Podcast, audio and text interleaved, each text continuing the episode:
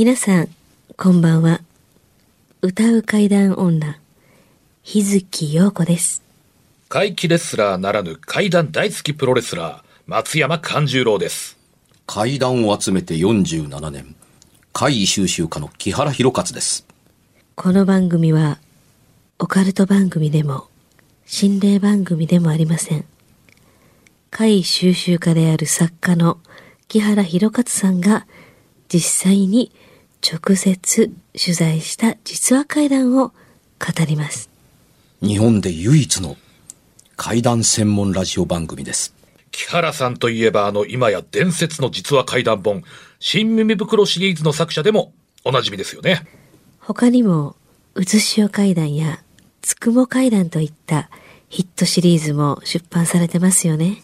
その木原さんによるこの世のものではない話、もののけの話、不可思議な話といった実話怪談を季節に関係なく毎週聞くことができるなんて、怪談マニアにとっては夢のような話ですよね。夢どころか悪夢よりも素晴らしいことですよ。それでは、あなたが最後まで無事にお聞きできることを祈ってます。怖い水曜日、存分に味わってください。もう早速行こうか、お題。よっしゃ。ね？えっとね、えー、じゃあ。サクサク参りたいと思います。はーい。えっと何くんのですね、あ、もうこれはもうまさにですね、もう木原さんに当てられたお便りですね。おえー、東京都八王子市のですね、ん。えーラジオネームキーさんからいただきました。キーさん。はい。お題のリクエストなのですが、はい。つくも階段10夜完結ということで、うんつくも階段にまつわる階段をお願いいたします。まるで誰かに足しかけて頼んでもらったかのようなありぐがたいおらいのねもう、ねだ執筆中や取材中に起こった出来事、もしくは本を出してからの後日談等がございましたら、ぜひお聞かせくださいと、このようにね、来てるわけなんですね。はい。キーさん。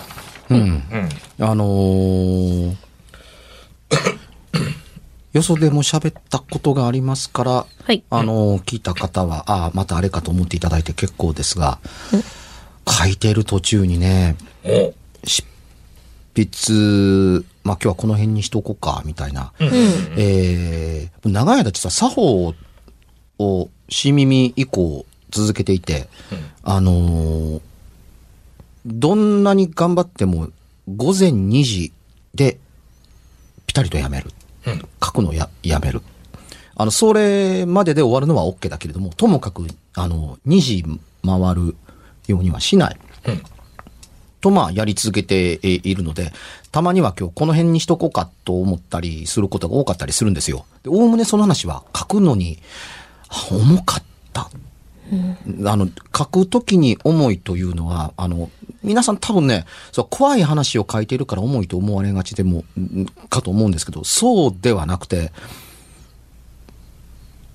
ひたすら隠すだけ隠して、伏せるだけ伏せて、なおかつ話を成立させたいと思うのって、結構大変なんです。僕的には。うんうん。これを書いたらもっとわかりやすかったり、これこういうこと書いたら、あのーね、えー風景がよくわかって、よりいいかもわからないと思ったりするところですけども、えーま、読む人が読んだらこれ、わかるみたいなことが起こったりするので、なるべく、あのーおとなしくしてたりするんですけどね。だから、あの、短くても、軽い話のように思われるかもわからないけれども、書く方はそうではなくて、工夫で手こずって、ああでもない、こうでもないやりながらやったりするので、あの、どうかすると1話にものすごい時間がかかったりすることが、まああったりするんですよ。で、今日はこの辺にしときましょう。と思って、んえーペンを置いて、まあ、あのーぼんやりして、ぼんやりしてたかもう寝ようかと思った時うん。かな。ちょっと寝ようかな、みたいな。うん。うん。だから夜中でもないんです、そんなに。その時にね、ああああという女の人の絶叫のようなものが二度、うん響いて、で、うんこれが一人だったらお前な、またまたそういうことと思ったりすると、て話ですけど、そこにたまたまマネージャーがおったんですよ。うんうんで、この声が来た時に、えっ？と思って、本能的にその声のした方に顔行くじゃないですか。え、今の音何、そうね。っていうのと、マネージャーが、えっ？と思って見た方向が同じで、うんうんあの上から聞こえたよねって聞こえました。うんうん女の人の大きな声の喘ぎともいうような叫び声のようなものが、あの、一応それなりに住んでいると、うん近所からしそうな犬の声だとか、様々な音というのは一応知っているので。そうでもなく、しかも窓がある側でもない。うん。うん。これが聞こえた時に、うん。あ、この本はうん。終わろうとしているうん。という感じを初めて受けたかな。もうこれ終わろうとしてるから、あの、つきものが落ちたかのようになったのかなと思ったりします。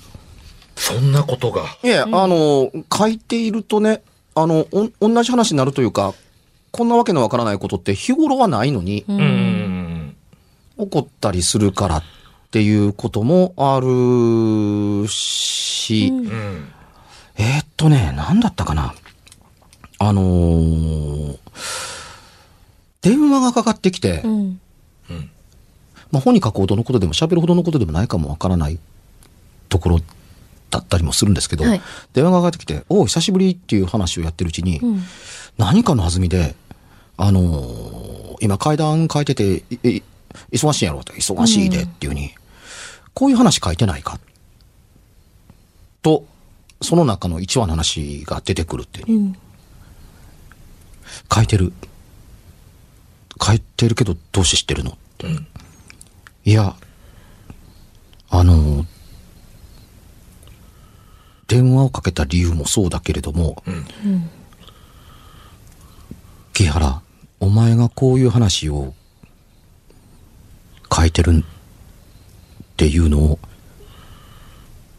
一言伝えてくれって。一言って何ってないや、書いてるねっていうことを伝えてくれ。うん。うん。というのが、本当は電話をかけた理由でっていうふうに。で、本当に書いてるの？こういう話。はい。書いている。うん。その人、彼の人話でも何でもないですよ。はい。はい。うん。1話だけうん知ってて、僕のトークライブに来てるわけでも何でもない、関係ない人間からうんうんうん、そうか、うん。本当に書いてたんだ。ね。というのが10夜に限ってあったかな。ほう。どうして分かったんだっていうこともそうだし、あの、何のためにかけてきたのか本人も分からないっていう。うん。でちなみにさっき、あの、削るだけ削るって苦労してるっていう話、今しましたよね。はい。今回のうん。つくも会談第10夜に、うん警察官の方から聞いた話が何話か載ってうん。います。で、す長く、あの、その警察署にお勤めのその僕のファンの警察官は、はい。ありがたいことに布教活動をしていただいてですね、うん何人かのファンを作っていただいてる。ああ、いいじゃないですか。うん。うん、ありがたいことですね。ね。ね。うん。で、えーだ、それがあっての、あの、取材をさせていただいたっていうふうに、同僚から、おい、これどう思うみたいなことがあったりする。まあ、それ聞かせていただいてっていうふうに。はい。誰が呼んだって、どこの警察署の話をしてるかわからないんですが、そこの警察署だけは、あのーおい、お前、木原さんに話してくれたやろ？ありがとうとか、おい、呼んだで、うん。もうあの話、抜けてるやんか。うん。この話も俺一緒にしたやろ？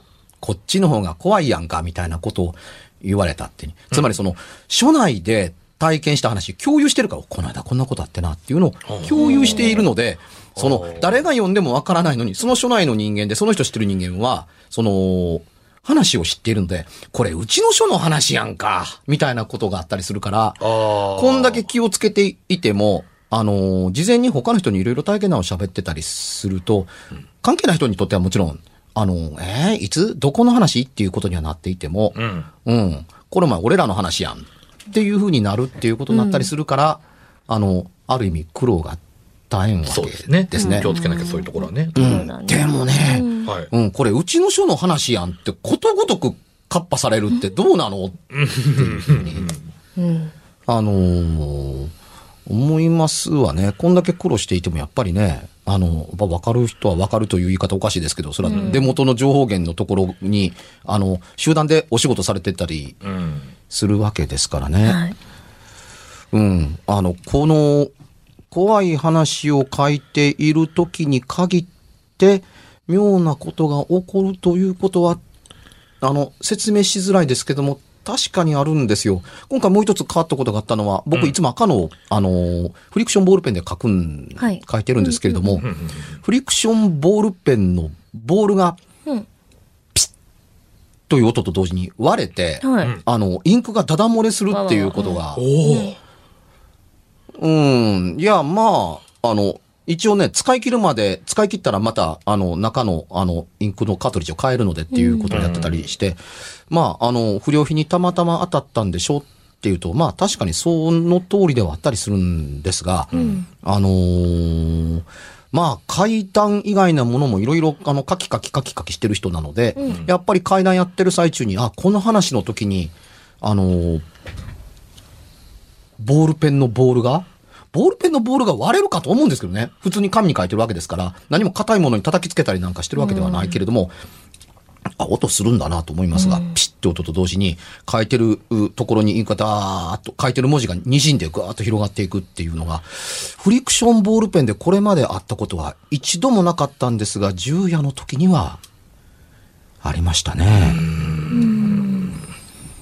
うん。まあ、あのー著者が怖いと思ったのは、終わった、あの、書き終わって本になった後、あのー名だたる人から、後書きが良かったね。最後の芝居あったけれども全部取れるの後書きが良かった。後書きばっかり褒められるっていうのが 印象的だったなおいおい、こんなに苦労してるのに後書きかよみたいなような。怖い思いもしながらね、書き上げたのにね。本当ようんうん。いや、でもね、10年かかって10冊、百物語よくやったなと思うと同時に、素晴らしい。うん、もう百物語はしばらくしんどいなと思ったりするから、ええかなと思うって。百物語ね、ちゃんとやってごらんなさいとは絶対に人に勧めないジャンルだったりするんですけど、まあ怖いですというのと、まあ集まらないです。うんうんうん。まあですよ。その中でやっぱりこう、このやりきったつくも会談に、あの、対してのまたこういったお便りが来たというのもね、また、あの、良いタイミングということだったと思いますし、はい。えっと、お便りはお便りいきますか？じゃあ、えーっと、もう一つ。ではい、どうぞ。えーとですね、えー兵庫県にお住まいの、うんラジオネーム、安インコさんからの安インコさん。お便り。はい、安インコ安インコありがとうございます。はい、ありがとうございます。えー、十数年前、うん。結婚したばかりの30代で、はいそこは神戸のしっかりした分譲マンション。はい。うん。明るい昼間、はい家には私一人、はい。うん寝室でネクラなことを考えていた時です。はい。うん。えー、ちょっと間取りまではちょっとわかんないんですけど、うん。えーその部屋にクローゼットがあったみたいですね。はい。自分とクローゼットの中間で、うん。と2回聞こえたんです。うん。はい。あまりに大きな音でピクッとしたまま固まってしまいました。うん。誰かが1メートルぐらい先で思いっきり手を叩いたような音の大きさでした。うん。うん。実はその時考えていたネクラなこととは、うん。いつ死のうかななんてことだったんです。うん。うん。家庭環境が良くなかったせいなのか、子供の頃からずっと、えー死ぬのが良いと思い込んでいました。うん。楽しいことがあっても早く死なないと、辛いことがあると、まだ生きてるから悪いんだ。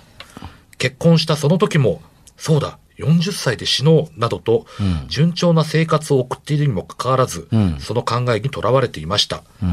その時に、です。うん。説明がつきませんが、ん音に驚いてドキドキが止まらない私は、うん怖いというよりも、うん。まだかいい加減にせよ、ボケと、机を叩かれたような気がして、いい解釈です。うんポカンとしていました。えーそれ以来、死のことが少しでも頭をよぎると、その、の記憶の方が強く出てきて、ああ逆に、前向き。それが面白い思い出に変化しました。あいいですね。40歳を過ぎた今では、子供のために絶対死ねないぐらいに強くなりました。素晴らしい。というね、うんこれはあの、やっぱりそのララップ音って言うんですかねこれはなんだろ。う。それは何でしょうね。えなんですかね、いやうん、柏手の音でしょ、っていうところだったりしますけど。まあまあまあねの、ちょっとね、昔、あのーえー東京収録でしたけれども、うんあのー関西の某ラジオ番組に、松島初音ちゃんと一緒に、うんあのーレギュラーラジオ番組持ってたんですよ。はい。はい。その時にね、同じように、という柏手の音が、まあ、このスタジオで言うとこの辺から聞こえてきて、うんうんはいはい。あの、中に入ってる人たちがみんなそこを見た。はい。それはね、確かね、あの、あんまり進めていい話かどうかわかりませんけど、YouTube にも上がっています。その柏手の音が聞こえてうん、会話が止まって、今柏手の音が聞こえたよねって。で、ね、ブースの中のディレクターに向かって聞こえたって、え、録音取れてますっていうようなことがあったりしたので、あのー、ツイッター探す、あ、違う違う違う、あの、YouTube を探せば、その音声出てくるんじゃないかと思いますが、多分、え、それ誰かが実際に人間の手でパンパンと叩いたんじゃないの、うん。と思わんばかりに、はっきりと聞こえる、柏で以外の何者でもないんですよ。手を叩かないとこんな音しないでしょうと言ってもいいぐらいなんですが、それこそこにはね、間違いなく何もなかったんです。うん。うん。で、その、柏での音のようなものもそうだし、あの、ノックをする、く空間からうんノックをするような音が聞こえるというのも、おそらくこのようなものの仲間なんでしょう。ノック、コンコンそう。まあね。あのー、十夜に書きましたけれども、うん。ある時にね、あのーやっぱお父さんとお母さんのあのご長男、ちっちゃなご長男がいらっしゃる家なんですけど、まあ、まあ、長男が小さかった頃、はい。えーっとね、家の天井近くでうん。割り箸をね、うんパキッと割る音がするって。うん。ほう。割り箸を折った時の音とそっくりなんですって。ほうほうほう。パキッと割れるって音が聞こえるって。うん。これがね、ん、ん、んどう壺に入ってるのか、パキッと割れると、で、長男が大笑いする。っていうに、それがね、毎日まあ似たような時間に、あの、パキッと割れて子供が、あの、笑い声、大笑いをして、っていうことを繰り返すっていうに、は音も音だけれども、子供も子供う。んん。毎回笑う。前から。うん。でね、あのーえ、その話どうなるんですか、そんなことがずっと続いてってある時にその子供が箸を持ってきたのかな、んもう書いて話したのにお前あんまり覚えてないのかっていうとこですけど、あの、箸を持ってきて、同じようにパキッて割って、全く同じ音をさせ、うんうんうんうんうん、あの、これでしょみたいな感じでパキッうん。うんうんうん。と、その音に合わせるかのようにパキッと本物の割り箸を折った時から、その割り箸の音が聞こえることもなくなり。うん長男も笑わ、笑ってゲラゲラ、ゲラゲラ気持ち悪いぐらい笑って、あの、喜ぶっていう。もう転げ回るぐらい、あの、笑うっていう。何がおかしいのかわからないから、音よりも、息子が怖いっていうぐらい怖かったですっていう。だ普通のだ、あの、昨日、パキっていう音でしょ、うんうんうんねそんな音で、なんでそこまで？まあね、音も音ですけれども、何がツボに触れたのか、全く何もおかしないというか、君が悪いと思ってるのに、あの、息子の反応の方が怖かったみたいな。うん。で、さっきね、あの、あネガティブからポジティブに切り替わって、とてもようございました。僕、完全な、ねあの、ポジティブ派だったりするのでということですけど、あの、同じように、あのね、えー、なんか死にたいなとずっと思ってたっていう人がね、僕昔ね、ずっと死んだなと思ってたんですよ。もう、貧乏で、働いても金もらう前に、あの、かさって逃げられたりだとか、みたいなことがいろいろあ重なりましてね、っていうふうに、来月の家賃どうしようかな、みたいなことを思ってたんだと思いますっていうう。ん。あの、ある日の夕方、は あもう死にたいわ。と、ため息を漏らしたら、じゃあ一緒にっていう女の人の声が聞こえて、あ、もうそういうことを考えたり言うのやめようっていうう、ん。すっごい嬉しそうな感じで、うん。じゃあ一緒にだったかなっていうふうに言われて、いや、一緒になんか死にたくないというか、お前もう死んでるし、みたいな、いろいろ、あの、頭の中で工作したと思うんですけど、その、その声を聞いたときに、うかつなことを言うもんではないな、というふうに、もう、あわよくばっていう、そいつはね、考えてることといえば。うん。なんでお前と死ななあかんねん話ですね。でも、あのね安インコさんのこの体験談では、やっぱりその柏手が、うんその常に死にたいと思った自分に対して、ま、まだそんなこと考えとんのかと。うん。まあ、子供もおんねやろと、映画にししとけボケと。というふうに。神様からげんこつをもらったかのように、とパンパ、ンやっぱそういうふうにやっぱこう解釈をされたみたいですね。えーうん話ですね。僕、こういう階段を好むんあですよ。うんうん。あの、よくね、怖い話や、んあんまりないですねって言われたりすることもまあまああるんですけど、怪談という文字の中に怖いという意味合いって入ってないんですよ。怪しいことを断ずる、話し合いましょう、話しましょうみたいな話だったりするから、怪しいは入ってるんですけど、怖いという字入ってないん必ずしもね、怖いだけが、そうそうじゃないというそういうことですね。あの、怖くなければ階段ではないんですけど、怖いことばかりが階段ではないというふうに。そうね。実際だからこの安インコさん、先ほどは読みませんでしたけど、この安インコさんも一番最後に、あの怪現象に感謝ですとうん。書いてらっしゃいますね。もう人生を変えてくれましたと。あの、多分、こほぼこれと近い構造論の話というのは、うん。昔からあって、うん。今もあるんだなと思う、ちょっとふ、うん人がいる限りの普遍性のようなようなものを感じるんですよ。でね、あの、こういうものを残しておくから将来も、こういうものを残した階段、記した階段って残るんじゃないかなと思ったりするので、僕が本に書くときに、その怖さに特化するようなものばっかり、さあその時代、その時はいいのかもわからないけど、あの、時が経ったらあるかそんなもんだとか、あの、古本のようになってもらいたくはないなという、うん。うん、あの、うん残っててほしいなという思い、願いを込めて、一応は書いてたりは、あのするんですけどもね、という中で、こういう話は残ってほしいなと思うんです。うんそうですねんそれがどうしたのっていう話ほど残ってほしいなと思う。うんうんうん。一応は。はい。うん。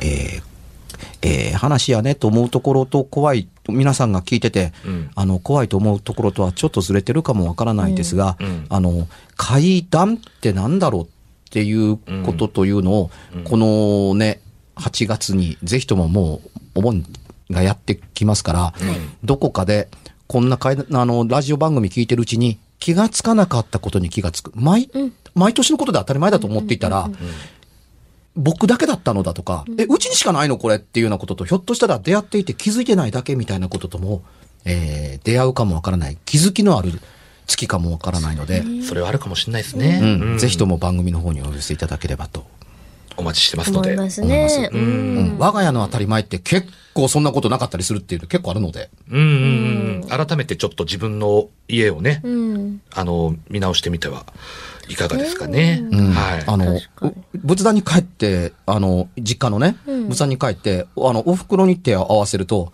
仏壇の上になんかキラキラキラキラ、あの、ひらひらしたものがぶら下がってるんですよ。はい。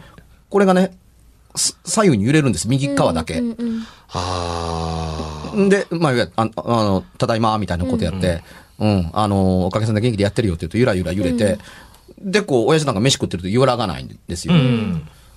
うん。最初はずっとエアコンの風でも当たってるんだろうと思ってたりするけれども、あのーある時に親父が、ああ、お前帰ってきて手合わせてくれてるから喜んでるわ、っていうに、どうして？って言ったら、その右側のキラキラが揺れてるやろっていうに。エアコンの風と違うのって、エアコンがいつ動いてんねんって見たらエアコン止まってるから。ああ。うん。しばらくしてみ、お前そっから席離れてみてピタッと止まるっていう。うん。あのー長い間そういうもんだと思っていたら、うん。そうじゃなかったって。これがね、気がついて揺れるとこ見たろうかと思ってると動かないんですよ。そんなもんでしょうね。でも本当にそういう細かいところまでよくよく見てみると、気づかなかったそういうところ、やっぱあるかもしれないですね。した時にねそうそうそう。そうそうん。合わして終わってふと見ると揺れてるものがようやく止まるっていうのを見たりするから、意識してないと時にやっぱ動いてるっていう。左側動かないんですよ。なんでかなと思ったりするんですけど、気づいた瞬間に、教えてもらった瞬間に、おかしいと初めて気がつくなんてこともないとは言えないので、ぜひとも注意深く。ですよね。今年の8月もまたいろんなことがありそうですね。最初ですね。皆さん予告どうですか？えっ、とですね、えー今日が、えーな8月2日かな？はい、そうです。えー松山勘十郎は直近の試合としましては、えー8月6日に、えー生野区民センターで行われる大阪プロレスの試合に、えー客演で出ます。はいはい。5時半から試合開始ですので、ぜひとも皆様、お近くの方、ご家族をさえ添い合わせの上、お越しください。松山勘十郎で検索するとブログがヒットするんで、いろいろ他の予定なんかも出てます。はい。はいそして、えー8月の12日に東京新耳袋、翌週に大阪新耳袋を大阪総右衛門町ロフトプラスワンウエストでやりますので、ぜひにというのと、9月のちょうど1ヶ月後、1日、2日、3日と、島根県松江市で、えー、階段のふるさと松江でですね、はい。あの、松江会期園4、僕と小泉八雲の4代目、小泉ボンさんと対談する階段、松江階段談義、えー声優茶風林が、えー企画演出を務めるあやかし会八雲という声優陣による怪談朗読会をやりますので、これはね、ぜひ聞いていただきたい。僕の怪談の朗読と、あの、小泉八雲の原作の怪談の朗読をやりますので、で、怪談と全く関係ないことを言って恐縮なんですけれども、実は、あの、ミドルエッジというサイトで、無料サイトなんですけれども、万国博覧会のコラムを連載でずっと書いています。はいいよいよ、あのー全部、あの、第一章が終わったところなので、ぜひとも、万国博覧会2025大阪万博大ピンチっていうのを応援している、うん、難しいなっていうところだったりしますけど、応援しているコラムなので、大阪近県の方、ぜひ、ミドルエッジで、えー、木原博勝くんの、えー、万博スキヤン研究所っていうのを立ち上げたので、ぜひともその原稿を読んでいただければ嬉しいです。面白そう。はい。面白いよ。皆様ぜひはい。見てみてください。私の情報は日月をこっつに点々で、えよー検索してください。いろいろ出てきます。よはい。今夜はいかがでしたでしょうか？何もなければいいんですが。え？ちょっと、あなたの城、誰ですか？番組では、お便りや感想のほか、あなたが体験した怖い話や、あなたが聞いた身近な人の不思議な体験、また、怖い写真や、曰く因縁のあるものなどもお待ちしています。メールの宛先は、階段アットマーク jocr.jp k-a-i-d-a-n アットマーク jocr.jp ファックスは078-361-0005 078-361-0005おはがきは郵便番号650-8580ラジオ関西階段ラジオ怖い水曜日までぜひ、本物の怖い話を私に教えてください。お相手は、歌う階段女、日月陽子と、階段大好きプロレスラー、松山勘十郎と、そして、階段を集めて47年。木原博一でした。それではまた来週、お耳にかかりましょう。この一週間、あなたが無事でありますように。